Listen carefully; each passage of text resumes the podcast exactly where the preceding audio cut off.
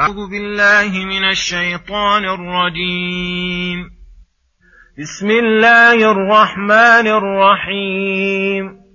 سبح لله ما في السماوات وما في الأرض وهو العزيز الحكيم. هو الذي أخرج الذين كفروا من أهل الكتاب من ديارهم لأول الحشر. ما ظننتم أن يخرجوا وظنوا أنهم مانعتهم حصونهم من الله. فأتاهم الله من حيث لم يحتسبوا وقذف في قلوبهم الرعب.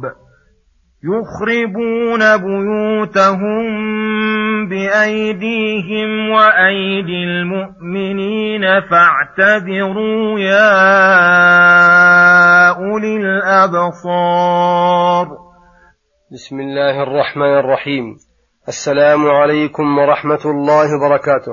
يقول الله سبحانه سبح لله ما في السماوات وما في الأرض وهو العزيز الحكيم. هذه السورة تسمى سورة, سورة بني النضير وهم طائفة كبيرة من اليهود في جانب المدينة وقت بعثة النبي صلى الله عليه وسلم. فلما بعث النبي صلى الله عليه وسلم وهاجر إلى المدينة كفروا به في جملة من كفر من اليهود. فهادن النبي صلى الله عليه وسلم طوائف اليهود الذين هم جيرانه في المدينة. فلما كان بعد وقعة بدر بستة أشهر أو نحوها خرج إليهم النبي صلى الله عليه وسلم وكلمهم أن يعينوه في دية الكلابيين الذين قتلهم عمرو بن أمية الضمري. فقالوا نفعل يا أبا القاسم اجلس ها هنا حتى نقضي حاجتك. فخل بعضهم ببعض وسول لهم الشيطان الشقاء الذي كتب عليهم فتآمروا على قتله صلى الله عليه وسلم فقالوا أيكم يأخذ هذه الرحى فيصعد فيلقيها على رأسي يشدخه بها. فقال أشقاهم عمرو بن جحاش أنا؟ فقال لهم سلام ابن مشكم لا تفعلوا فوالله ليخبرن بما هممتم به وإنه لنقض للعهد الذي بيننا وبينه. وجاء الوحي على الفور إليه من ربه بما هموا به فنهض مسرعا فتوجه إلى المدينة ولحقه أصحابه. فقالوا نهضت ولم نشعر بك. فأخبرهم بما همت يهود به. وبعث إليهم رسول الله صلى الله عليه وسلم أن يخرجوا من المدينة ولا تساكنوني بها. وقد, وقد أجلتكم عشرا.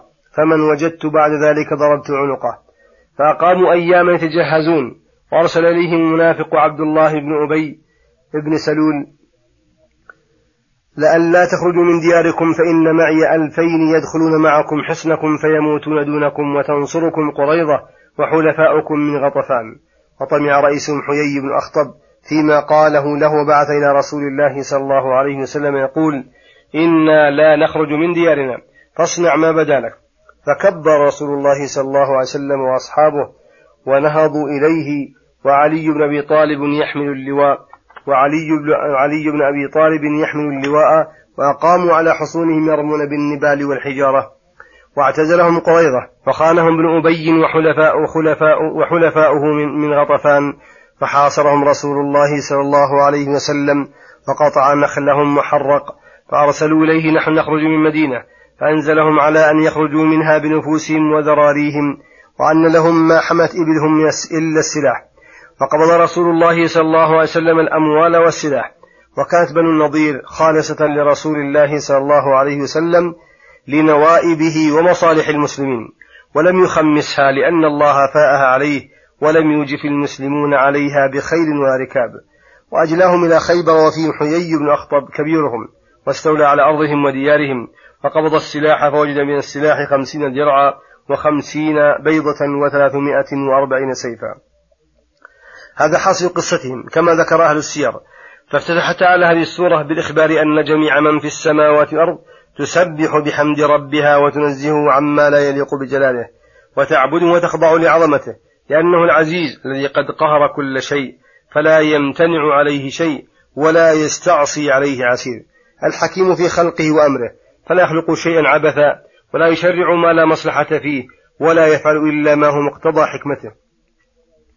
ومن ذلك نصره لرسول الله صلى الله عليه وسلم على الذين كفروا من الكتاب من بني النضير حين غدروا برسوله فأخرجهم من ديارهم وأوطانهم التي ألفوها وأحبوها وكان إخراجهم منها أول حشر وجلاء كتبه الله عليهم على يد رسوله محمد صلى الله عليه وسلم إلى خيبر ودلت الآية الكريمة أن لهم حشرا وجلاء غير هذا فقد وقع حين أجلاهم النبي صلى الله عليه وسلم من خيبر ثم عمر رضي الله عنه أخرج بقيتهم منها.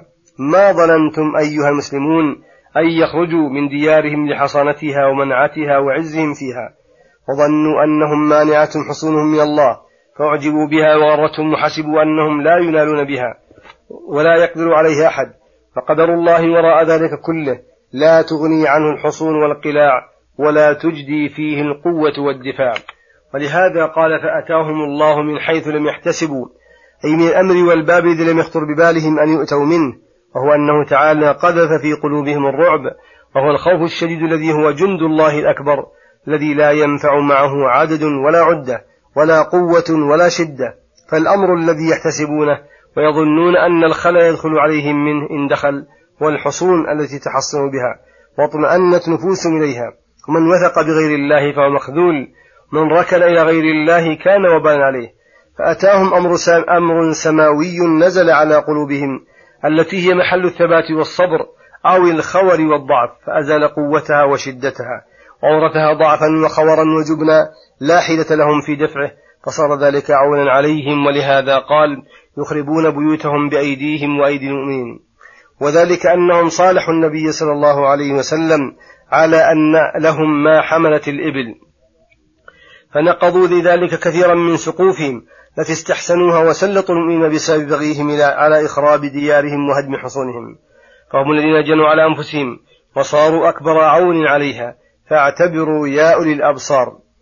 أي البصائر النافذة والعقول الكاملة فإن في هذا معتبرا يعرف به صنع الله للمعاندين للحق المتبعين لأهوائهم الذين لم تنفعهم عزتهم ولا منعتهم قوة ولا منعتهم قوتهم ولا حصنتهم حصونهم حين جاء أمر الله فوصل إليهم النكال بذنوبهم والعبرة بعموم المعنى لا بخصوص السبب فإن, في فإن هذه الآية تدل على الأمر باعتبار وهو اعتبار النظير بنظيره وقياس الشيء على ما يشابهه والتفكر فيما تضمنت الأحكام من المعاني والحكم التي هي محل العقل والفكرة وبذلك يكمل العقل وتتنور البصيرة ويزداد الإيمان ويحصل الفهم الحقيقي.